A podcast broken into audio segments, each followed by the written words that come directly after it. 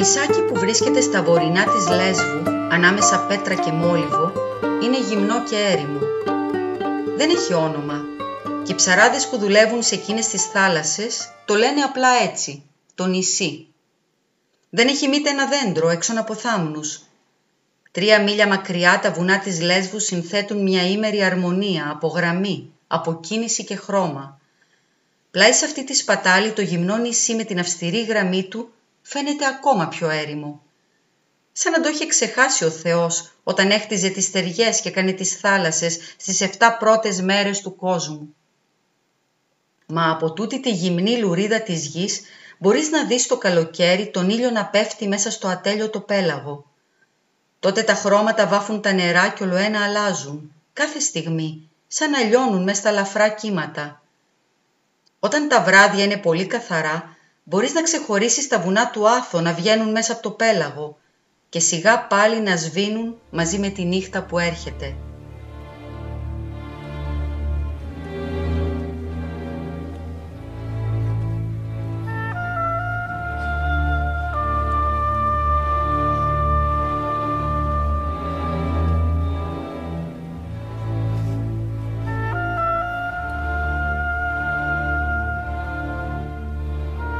Αυτή την ώρα ο Μπαρμπαδημήτρης, ο μοναχικός κάτοικος του έρημου νησιού, θα κάνει την τελευταία κίνηση που τον ενώνει με τους ανθρώπους και με τη ζωή. Θα ανάψει το φως στον φάρο. Το φως θα αρχίσει να ανάβει, να σβήνει, πάλι, πάλι, στο ίδιο διάστημα, αυστηρά, αναπόφευκτα, όπως οι σκοτεινές δυνάμεις της ζωής, η μοίρα του ανθρώπου, ο θάνατος.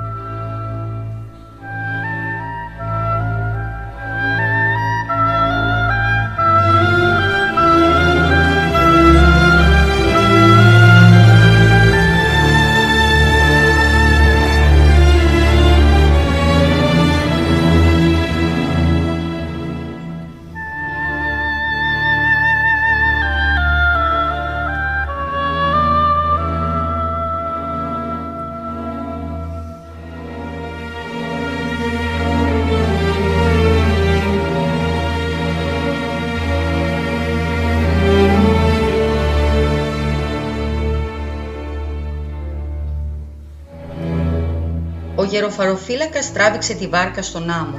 Τη σιγούραρε καλά, μην τυχόν τη νύχτα γυρίσει ο καιρός και φουσκώσουν τα νερά. Την κοίταξε για τελευταία φορά πριν πάρει το δρόμο για το φάρο. «Λοιπόν, πάει και αυτό το ταξίδι», λέει σιγά. Το λέει μοναχός του και σωπαίνει.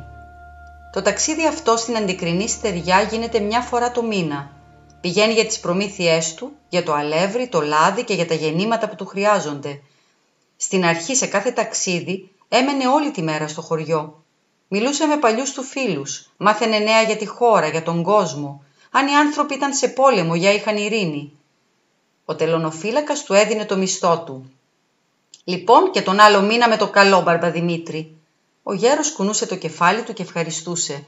«Με το καλό αν θα έχουμε ζωή, παιδί μου». Τις άλλες ώρες, ώσπου να γυρίσει στο νησί του, τις περνούσε ανεβαίνοντας τη μικρή Παναγιά, στο βράχο με τα εκατό σκαλιά να κάνει την προσευχή του. Σταύρωνε τα χέρια του μπροστά στο παλιό εικόνισμα, χαμήλωνε το κεφάλι και προσευχόταν για τα δυο αγόρια του που χάθηκαν στην καταστροφή της Ανατολής, για τους άλλους ανθρώπους, τελευταία για τον εαυτό του. «Αν ζούνε, προστάτευέ τα», παρακαλούσε για τα παιδιά του. «Φύλαγέ τα από θυμό και από κακή ώρα. Φύλαγέ τα από το μαχαίρι». Μουρμούριζε τους χαιρετισμούς, ό,τι άλλο ήξερε από προσευχή και τα γερασμένα πόδια του τρέμαν. «Και μένα καιρός πια είναι να ξεκουραστώ», έλεγε και βουρκώναν τα μάτια του. Κατέβαινε τα εκατό σκαλιά κάθε φορά με πιο αλαφρή καρδιά. Στο δρόμο στεκόταν και κοίταζε τα παιδάκια που παίζαν. Τον ξέραν όλα και σαν τον βλέπανε βάζαν τις φωνές. «Μπαρμπαδημήτρη, Μπαρμπαδημήτρη!» Τους αγόραζε φουντούκια και τους τα μοίραζε και εκείνα φώναζαν χαρούμενα «Μην αργήσεις να ξανάρθεις παππούλη, μην αργήσεις!» Έτσι γινόταν σε κάθε ταξίδι κάθε φορά. Μα όσο τα χρόνια περνούσαν, τόσο ξεσυνήθιζε τους ανθρώπους. Η ερημιά όλο ένα τον κυρίευε, μέρα με τη μέρα, τον απορροφούσε σαν να στάλαζε μες στην ύπαρξή του τη φοβερή της δύναμη. Σε κάθε ταξίδι λιγόστευε όσο μπορούσε τον καιρό που έπρεπε να μείνει στο χωριό για τις δουλειές του. Έκοψε και το ανέβασμα στην εκκλησίτσα του βράχου. «Συγχώρεσέ με, γιατί πια δεν μπορώ», έλεγε στο Θεό σαν είχε κάμει αμαρτία. «Παντού μπορώ να σε παρακαλώ για να βλέπεις πόσο είμαι αδύναμος» και όταν γύριζε στο νησί του ύστερα από κάθε ταξίδι, έμενε πολύ αργά τη νύχτα κάτω από τα άστρα να προσεύχεται. Δεν ρωτούσε πια νέα τι γίνεται στον κόσμο. Δεν ήξερε τίποτα. Όλος ο κόσμος στένευε μέρα με τη μέρα γύρω στο έρημο νησί και έκλεινε με το βαθύ πέλαγο και με τα χρώματα σαν έγερνε ο ήλιος. Οι τελευταίοι σύντροφοι που άλλαζε πότε πότε καμιά κουβέντα μαζί τους ήταν ψαράδες που σαν δεν τους έπαιρνε ο καιρός άραζαν για λίγο στο νησί του. Μέναν εκεί στην ακρογιαλιά, όπου ερχόταν να σβήσει το κύμα και λέγαν για τα βάσανά τους και για τη μοίρα τους. Πολλές φορές ξενυχτούσαν εκεί. Τότε, στις μακρινές ώρες, ώσπου να χαράξει, όταν οι άλλες κουβέντες τέλειωναν, ερχόταν και η επίσημη ώρα για τα δυο παιδιά του. «Ποιος το ξέρει», του λέγαν οι ψαράδες, «μπορεί να ζούνε και να έρθουν, Μπαρμπαδημήτρη, έτσι σαν τους γλάρους σου που γύρισαν. Δεν μιλούσε, δεν σάλευε. Τα ήμερα μάτια του μένανε στυλωμένα στο βάθος της νύχτας. Ναι, Μπαρμπαδημήτρη, σαν τους γλάρους σου. Έτσι μπορούν να γυρίσουν και να έρθουν, μην απελπίζεσαι. Οι ψαράδες τότε με αυτή την αφορμή φέρναν την κουβέντα στους γλάρους του γέρου. «Αλήθεια», του λέγανε, «πώς μπόρεσες να τους μερώσεις, Μπαρμπαδημήτρη, Πουθενά δεν ακούστηκε να μερώνουν οι γλάροι. «Έτσι είναι παιδιά μου», μουρμούρισε αυτός. «Όλα μερώνουν εδώ κάτω. Μοναχά ο άνθρωπος». Τον ρωτούσαν να τους πει πάλι την ιστορία με τους γλάρους, μόνο που την ξέραν όπως την ξέραν και όλοι όσοι ζούσαν στην αντικρινή στεριά. Τα είχε βρει μικρά, μες στους βράχους, δυο γλαρόπουλα αμάλιαγα ακόμα. Ήταν χειμώνας τότε τα λυπήθηκε και τα κουβάλισε στο καλύβι του πλάι στο φάρο. Τα κράτησε και τα μεγάλωσε, ταΐζοντάς τα μικρά ψάρια που έπιανε το δίχτυ του. Μια μέρα του ήρθε η ιδέα να τους βγάλει από ένα όνομα. «Ε, λοιπόν, εσένα θα σε λέμε...» Μες στις αναμνήσεις του, μες στην καρδιά του, εκείνη την ήμερη ώρα, τριγυρίζανε τα δύο παιδικά πρόσωπα, τον καιρό που ήταν πολύ μικρά και τα φώναζε. «Λοιπόν, «Εσένα να σε λέμε Βασιλάκι», είπε στο ένα πουλί, «και σένα να σε λέμε Αργύρι». Έτσι, από τότε άρχισε να τα φωνάζει με τα ονόματα των παιδιών του και οι γλάροι σιγά σιγά τα συνηθίσανε. Σαν μεγάλωσαν και ήρθε η άνοιξη, ένα πρωί σκέφτηκε πως είναι αμαρτία να έχει σκλαβωμένα τα πουλιά. Αποφάσισε να τα ελευθερώσει. Άνοιξε το μεγάλο καλαμένιο κουλουβί και έπιασε πρώτα το ένα πουλί. Το κράτησε μέσα στα δυο του χέρια, το χάιδεψε. Αισθανόταν την καρδιά του να είναι πολύ αλαφρύ. «Άιντε λοιπόν Βασίλη», είπε στο πουλί και άνοιξε τα χέρια του να το αφήσει να φύγει. Το πουλί πέταξε έφυγε. Έβγαλε και τ' άλλο. Το χάιδεψε σαν το πρώτο. Το άφησε κι αυτό. Όλα ήταν ήμερα εκείνη τη μέρα. Και η νύχτα που ήρθε ήταν ήμερη. Μονάχα που αισθανόταν να είναι ακόμα πιο έρημος. Το ίδιο βράδυ είχε αποτραβηχτεί νωρίς όταν άκουσε στο μικρό παράθυρο της καλύβας αλαφριά χτυπήματα. Πλησίασε και κοίταξε. Δεν το πίστευε. Πετούσε από τη χαρά τους σαν ήταν τα παιδιά του που γύριζαν. Άνοιξε την πόρτα να μπουν μέσα οι γλάροι. Από τότε αυτό γινόταν. Τα πουλιά φεύγαν το πρωί, ταξιδεύαν ως τις αντικρινές στεριές της Ανατολής, ως πέρα στο Σίγρη και τα βράδια γύριζαν. Έκαναν κοπάδι μαζί με άλλους γλάρους και πολλές φορές πετούσαν πάνω από το ρημονήσι. Αν ήταν χαμηλά, ο γέρος μπορούσε να τους ξεχωρίσει από τα σταχτιά σημάδια που είχαν κάτω από τις φτερούγες. Σαν έβγαινε τη βάρκα και αυτοί τριγύριζαν εκεί σημά, χαμήλωναν και τσίριζαν από πάνω του. Τους είχαν μάθει και οι άλλοι ψαράδες στα μέρη εκείνα και σαν τους βλέπανε φώναζαν γελώντας «Ε, Βασίλη! Ε, Αργύρι!»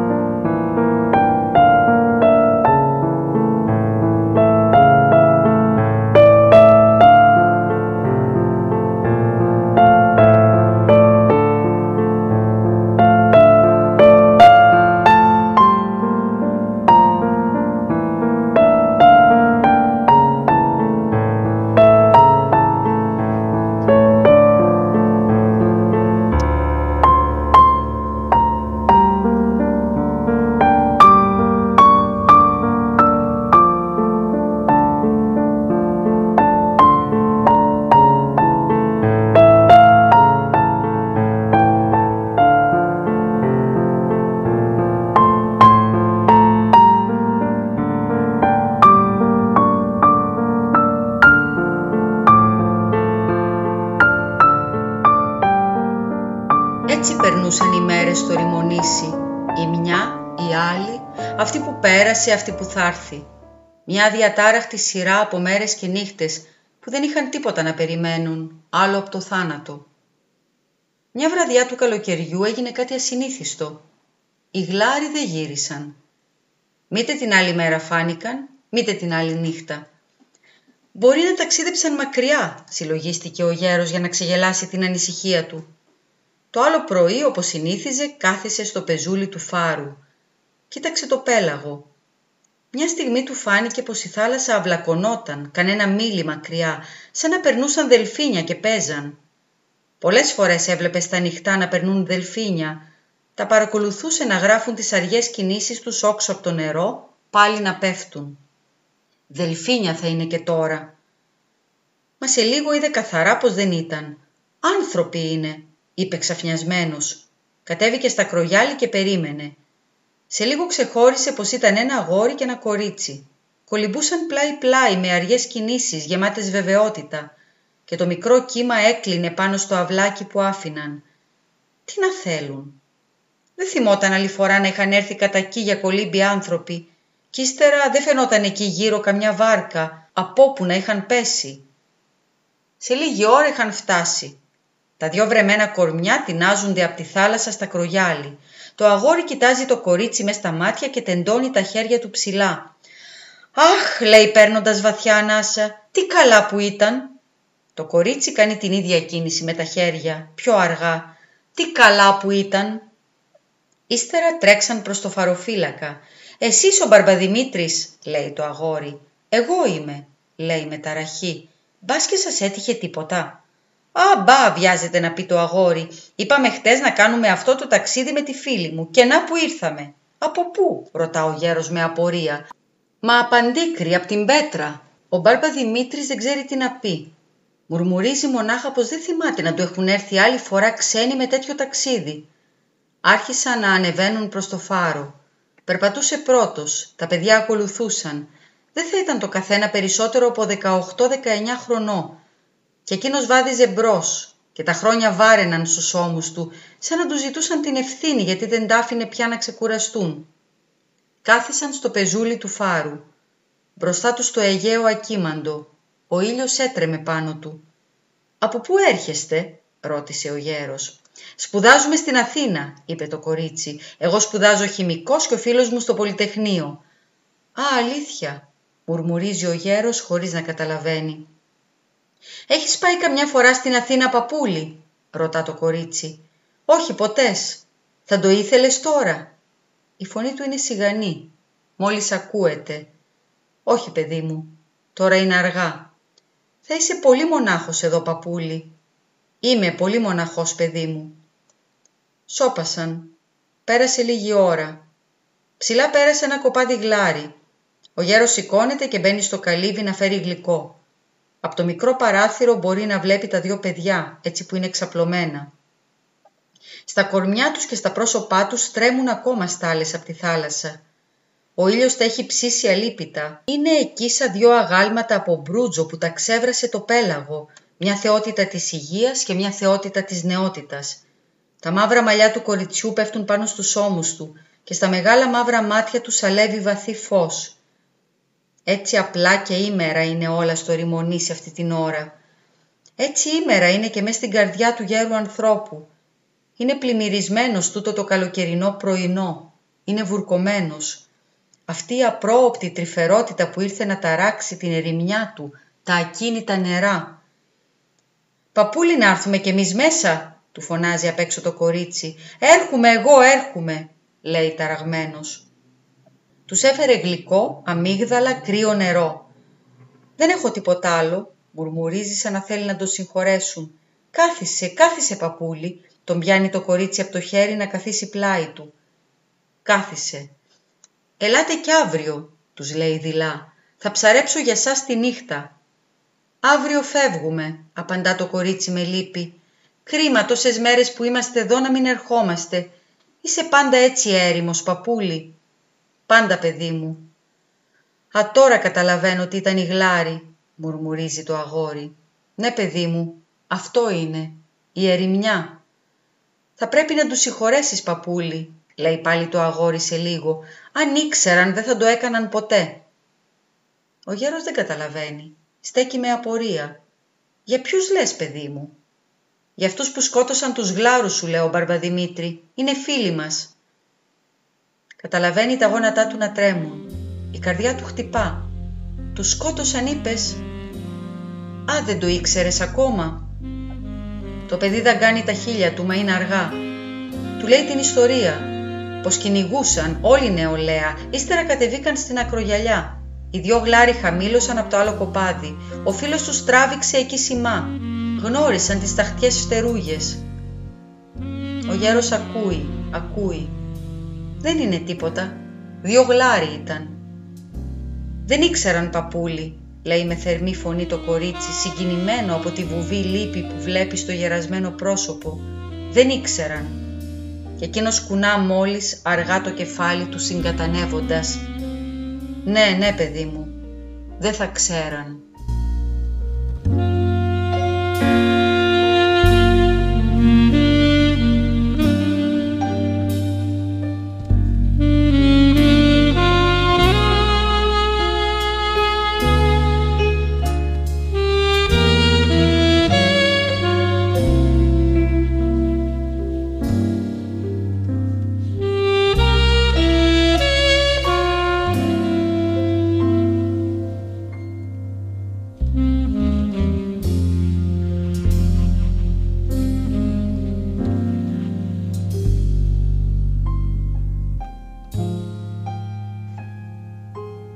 Ώρα πέρασε. Πρέπει να φύγουμε, λέει το αγόρι. Το κορίτσι σηκώνεται. Να φύγουμε. Πηγαίνουν μπροστά. Ο γέρος έρχεται λίγο πίσω τους. Φτάσαν στην ακρογιαλιά. «Σε χαιρετούμε, παππούλη», λέει πρώτο το κορίτσι. Πιάνει το χέρι του, σκύβει να το φιλήσει. Και αυτός της χαϊδεύει τα μακριά μαλλιά. «Να σας βλογά ο Θεός», μουρμουρίζει συγκινημένος. Έφυγαν. Παρακολουθεί πολλή ώρα το μικρό αυλάκι που κάνουν τα κορμιά του στη θάλασσα, ώσπου όλα σβήνουν από τα μάτια του. Και το πέλαγο είναι πάντα έρημο και ατελείωτο. Νυχτώνει. Έχει καθίσει στο πεζούλι, οι ώρες περνούν. Όλα περνούν από το θολωμένα μάτια του. Τα μικρά του τα χρόνια, Τα παιδιά που μεγάλωσε και χάθηκαν, οι άνθρωποι που τον πικράνανε. Όλα περνούν και όλα σβήνουν. Και τα δυο παιδιά και ένα κοπάδι γλάρι που πετούν ψηλά. Δύο γλάρι έχουν σταχτιές φτερούγες και αυτοί περνούν και χάνονται. Δεν είναι πια να γυρίσει τίποτα. Έχει χαμηλώσει το κεφάλι και τα δάκρυα στάζουν στην ξερή γη. Από πάνω του το φως του φάρου ανάβει, πάλι, πάλι, στο ίδιο διάστημα, αυστηρά και αναπόφευκτα, όπως οι σκοτεινές δυνάμεις της ζωής, η μοίρα του ανθρώπου, ο θάνατος.